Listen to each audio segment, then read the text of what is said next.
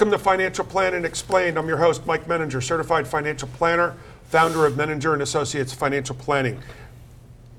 I like to be an educational uh, TV show, hopefully a little bit entertaining at the same time.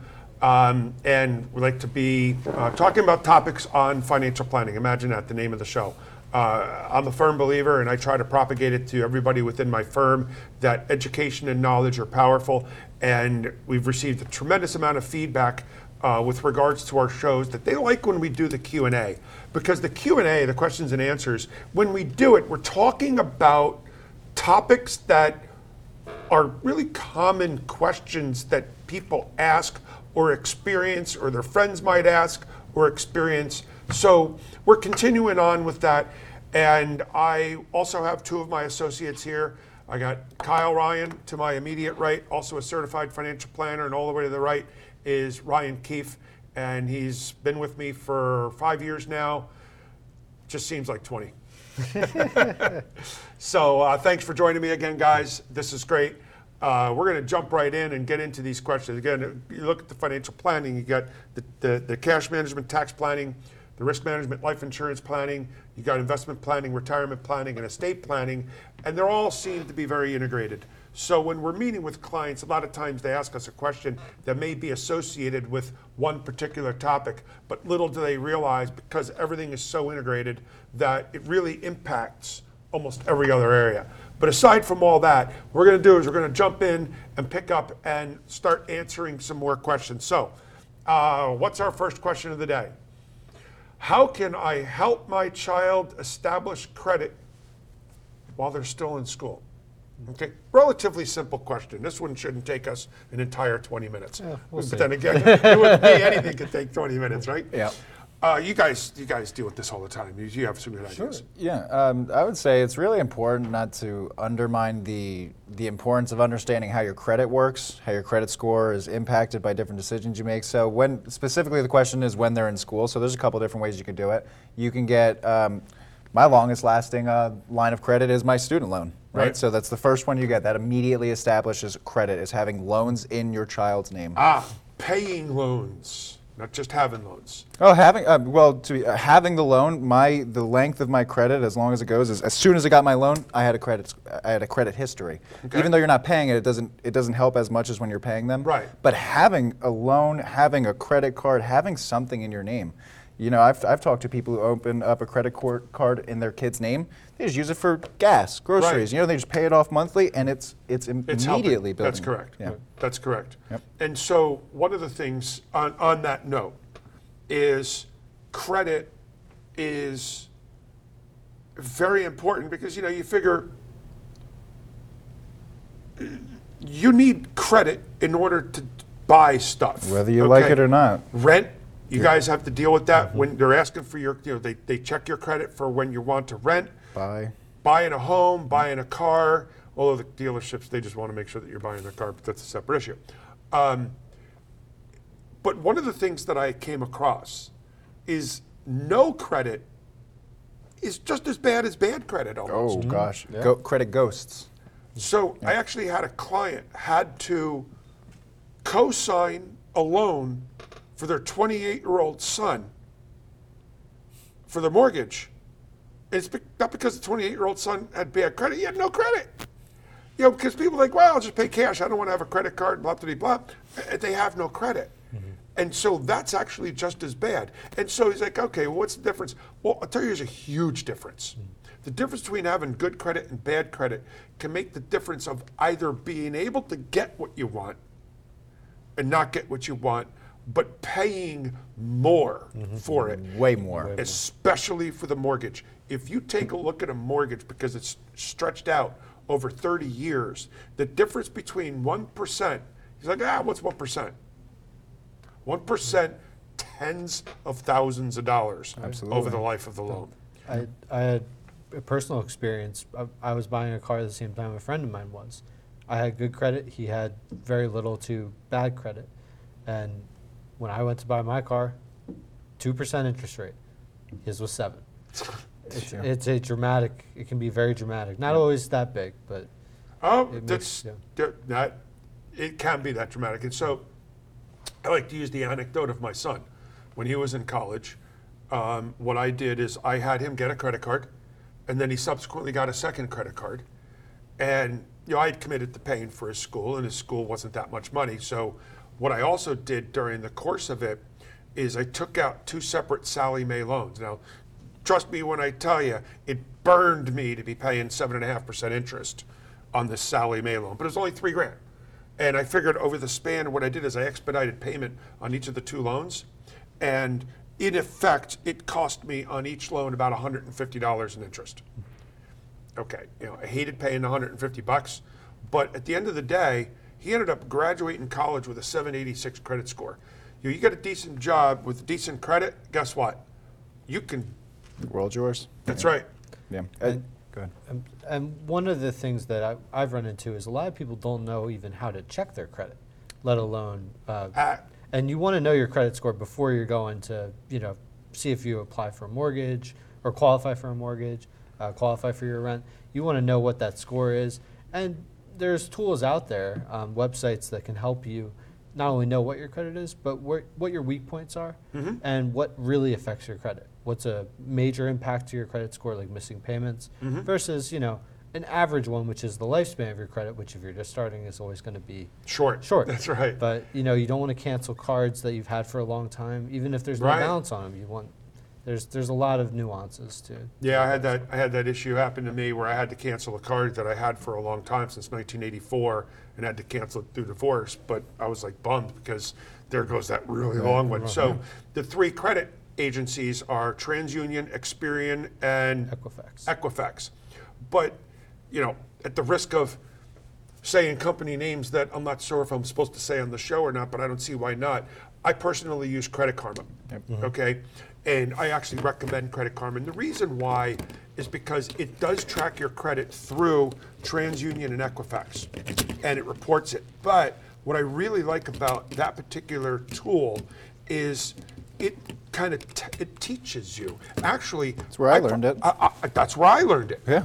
And you know, and from there, it taught me a couple things on top of it that I looked into, and it's remarkable. What a tool!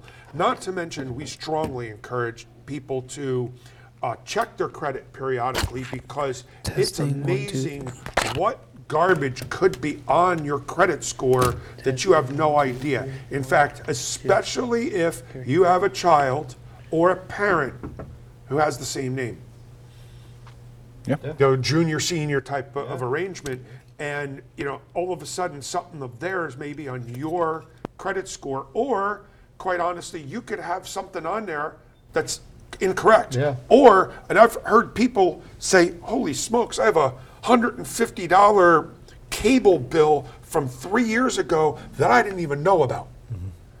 And they take it off and they, they basically paid the 150 they'll either you know sometimes it's not worth fighting it Yeah. but they pay the bill poof it goes off. Their credit jumps 50 60 points. It's amazing mm. what you know so uh, it's, it's a great question that leads us into some of the other things. All right so what's our next question? For those who have better eyesight than me. I have a modest savings, but I want to be better prepared in case of a financial emergency. What are some ways I can accomplish this? okay. Well there's a lot of different ways. You guys want to tackle that one? Yeah, I mean, um, in general, you know, there's there's rule of thumbs as uh, as to the amount that one should have in an emergency savings fund. You know, depending on whether you're married or not, depending on whether you have other resources to go to for money. But generally, they say to have three to six months of emergency funds. Now, three to six months of expenses of expenses, Correct. meaning, and what are those expenses? It's the ones that you can't go without, the, the Right. payments you have to make. rent, car payment, food. Yeah. You know. Yeah, so you want to make sure you have three months of liquid cash that you're accessible to in case you lose a job, you get disabled, something happens and you need to pay for it.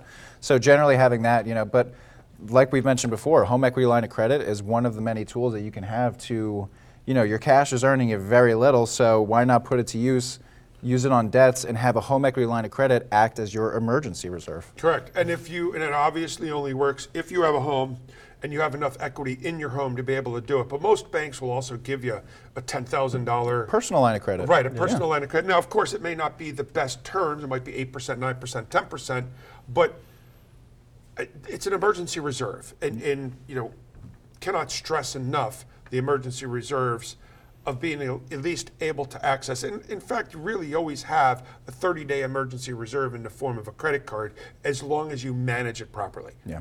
Okay, if you have to put something on the credit card because you don't have the cash, that gives you 15 or 30 or 45 days to figure out how in the world am I going to pay this thing off. Yep. Now, if, if you don't ho- own your home, so you can't get access to a home equity line of credit, um, and you don't have the cash sitting in your savings account, one of the other tools you have available to you is your uh, retirement plan. Um, usually, 401ks have loan provisions at your work. You should understand and know those provisions. Yep. Um, but usually, you can borrow up to 50% of the total balance of the account, the vested balance of Up the to account. 50,000. Up to 50,000. Um, that has to be repaid over a certain term, uh, and that comes to out of your, years, yeah. and that comes out of your paycheck. The nice thing about that is at least you know the interest that accrues on that loan, you're paying back to yourself. Correct. So Beautiful. You're losing the ability to have the investments grow, but at the end of the day, you know, it's not the best place to go, but it is a place to go. And, you know, there are going to be times during people's lifetime that they're going to be in a pinch. The downside of losing your job and having your 401k loan is you're at the risk of, let's say I have $20,000 remaining on my 401k loan. Mm-hmm.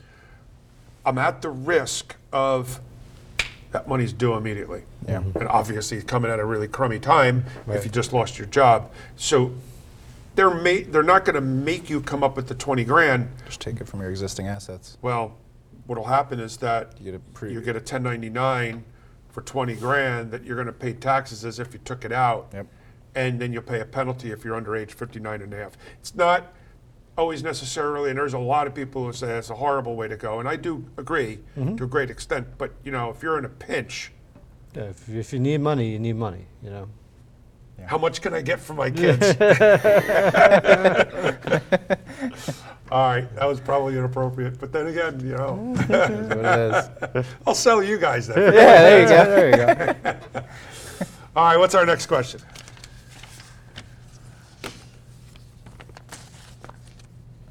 Oh man, is that a loaded question? What is the most important component of my financial plan? Ah, okay. Setting it. Ah, I like that. Good answer. Mm-hmm. Yeah. Doing one.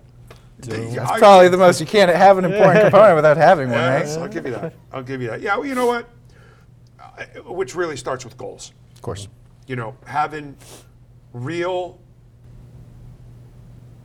I say accurate, but Tangible. understandable, yeah. tangible, tangible, that's a good word, tangible goals, um, and willingness to follow it. And, you know, so, so in the prior episode, the question was, when should I start retirement planning? We really went off on that. But a lot of the most important component of the financial plan, if it is associated with retirement, is understanding your cost of living.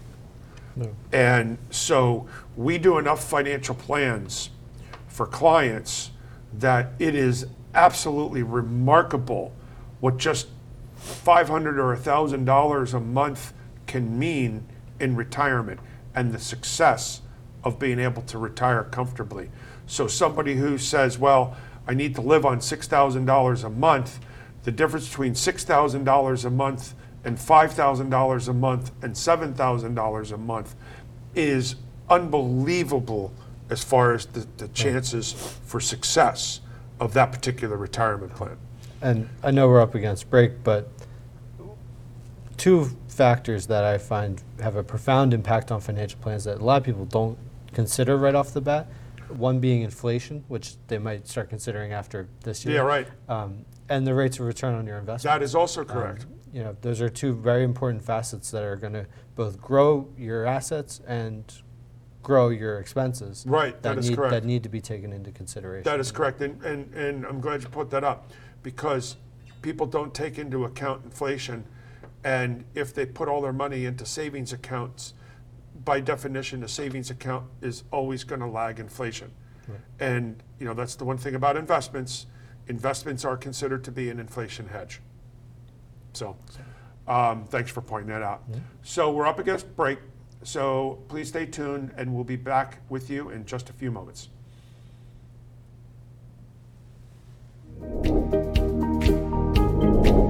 Have you saved enough for retirement? Are you financially prepared for an emergency or unexpected event? Have you thought about your financial future? Hi, I'm Mike Menninger, founder of Menninger and Associates Financial Planning.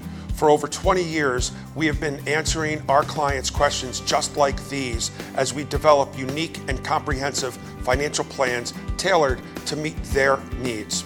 When addressing your financial plan, we incorporate your entire financial picture, including taxes, estate planning, as well as investment planning and retirement planning. So call us today for a complimentary, no obligation consultation. A unique approach to financial planning.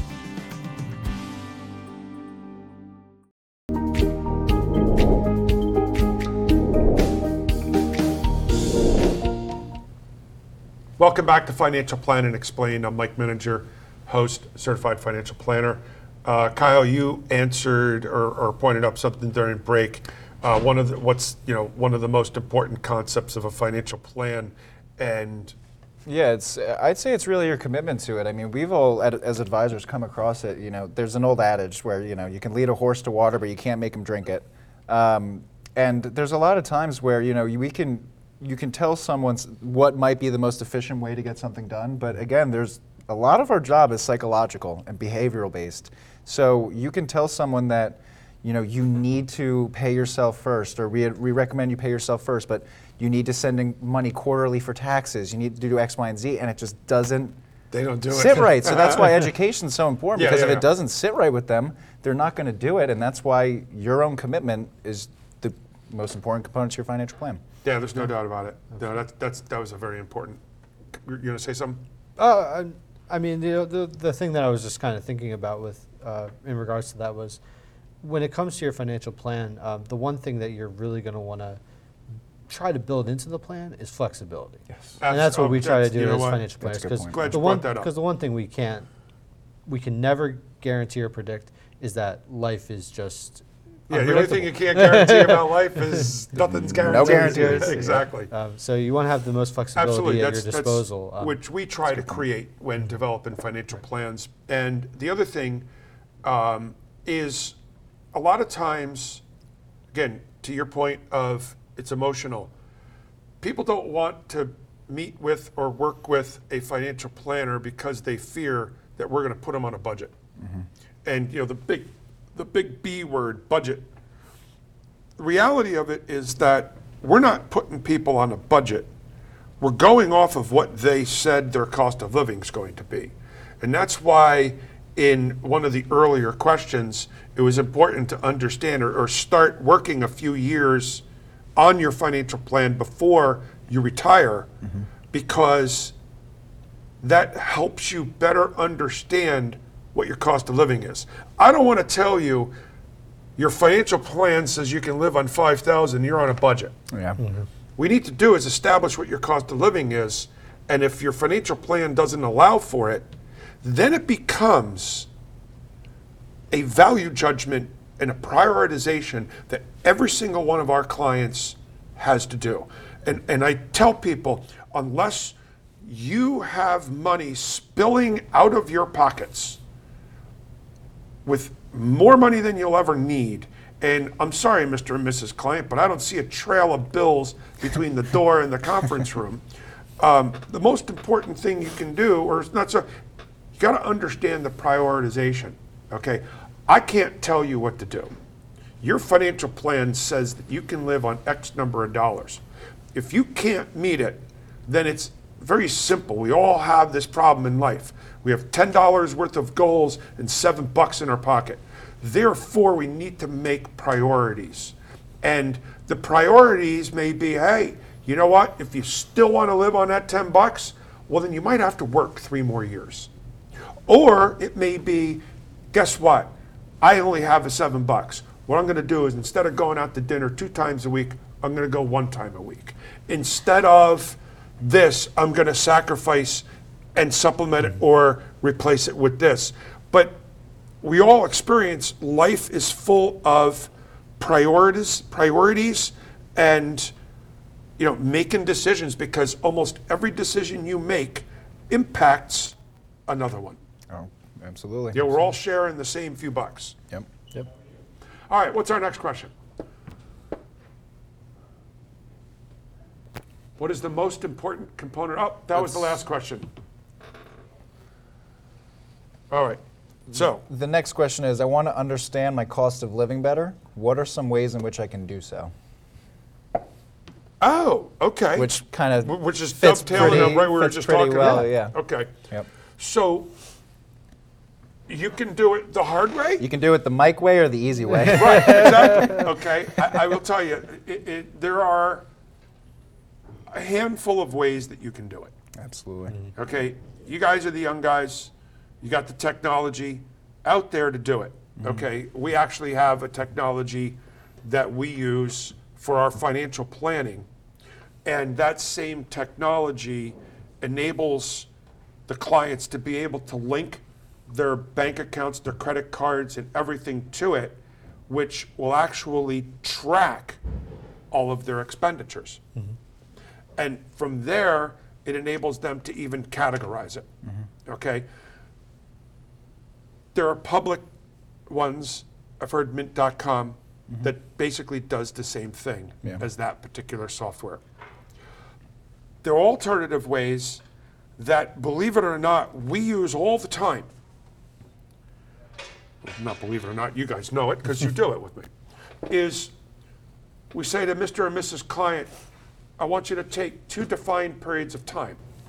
We're going to, let's say, look at January 1st of last year to December 31st of last year. And we're going to look at your bank statements.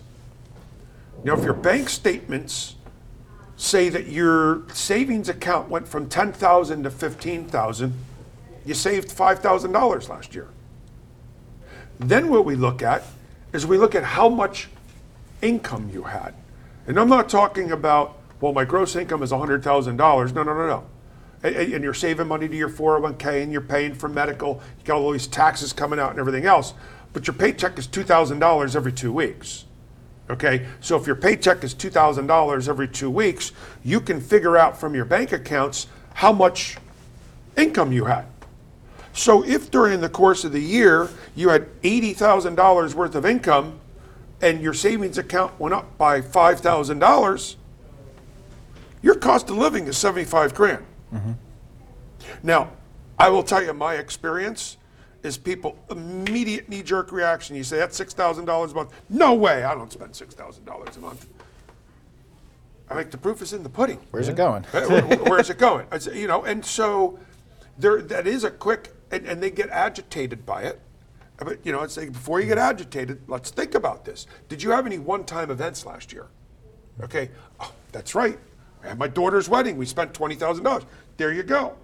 Hopefully your daughter's not going to get married several more times, okay? That's a one-time expense, okay? And so we could say, all right, instead of it being 75,000, it was really 55,000. It's the interesting thing about one-time expenses, though. Absolutely. and I've, you know, we've talked about this because I've had this happen with my mother mm-hmm. as well as multiple other clients. They said, oh, well, you know, this was a one time expense. My porch needed to be repaired. And then next year I needed a new car, and next I year the driver went, and- and then I got to get new carpets. And Right. And, next, Yeah. and, and I was like, all right, you know what? I understand that that was a $5,000 one time event, but Mr. and Mrs. Client, every single year you've had these one time events for $5,000. It's okay. It's understandable. There's this thing called life. Every year you're going to have a one time event. You just got to assume we have $5,000 a year to your one time events. And you just plan for it. Yeah. And, and, you know, some people have vacations every year that find their way in there. But That's it- right. But the thing that I, I know you've spoken to is when people track their expenses, usually the second highest expense every month next to the mortgage is miscellaneous. Right. It's it's it's all of this other stuff that you just you don't know where it goes, but somehow it adds up, and it's it's. Well, I speak to that because of the fact that I did it the hard way. Okay? This was before the days of all of these online things. Back in the 90s, I actually created a spreadsheet. Oh God, it's a And the spreadsheet, um, and I did it for a few years, it was remarkable. Um, I literally tracked every dollar that left every single day.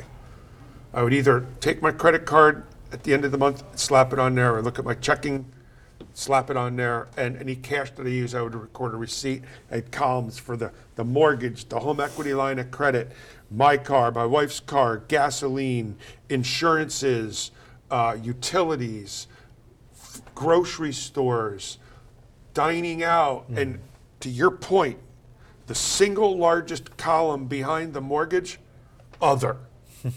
and that's discretionary spending. And you know, it could have been gifts for this, it could have been just all these little things. One of the things that I've found through my years of planning is I will ask clients, so tell me what your cost of living is, and they'll create a detailed list. And rule of thumb, they're usually 30% short of what their actual cost of living is, which means they almost have to increase it by 50%, percent which is, you know, there's like, there's no way. Oh, oh, I can live on $6,000 a month and jump for joy. And next thing you know, all of a sudden, they're living on a whole lot. And that is, again, going back to one of the earlier questions, is we want to make sure that people really understand this because, uh, before they pull the trigger and retire, because oftentimes, once you retire, it's very difficult to unretire and get that same job back again, mm-hmm. which means you're not going to be earning the same amount as you did before. So that's an important, Yeah, and, you know, it goes back to us saying knowledge is powerful. Knowing how much you spend and where you spend it can have a gr- huge impact on your financial exactly, plan. and it gives you the ability to understand what your cost of living is because if there's certain costs that can be eliminated, well then again it goes back to the prioritization again. Your your values, what what's more important to you? Is it more important to you to be traveling? Okay, I'm not going to tell you not to travel. But if your cost of living allows you $75,000 a year, but your $20,000 traveling blows you out of the water, then you're either going to need to figure something out that you have to give up to do the traveling or pare back on your traveling. Again, it's not our job mm-hmm. To prioritize your expenses. It's our job to make you aware of it. And shoot the messenger, boy, I'll tell you what, I got a lot of bullet holes in this body. All right, what's our next question? Uh, we got to wrap it up here. Oh, do we? Yeah. All right. So I guess what? I just been yelled at. We got to wrap it up. um, so thank you very much again for uh, for following us through this episode. Uh, I hope through the discussion of some of the commonly asked questions uh, that you were able to learn something. And until next time, I, I hope you join us for our next episode where we're going to be doing more questions and answers. And thank you for joining, and I hope you have a wonderful day and a wonderful rest of your week.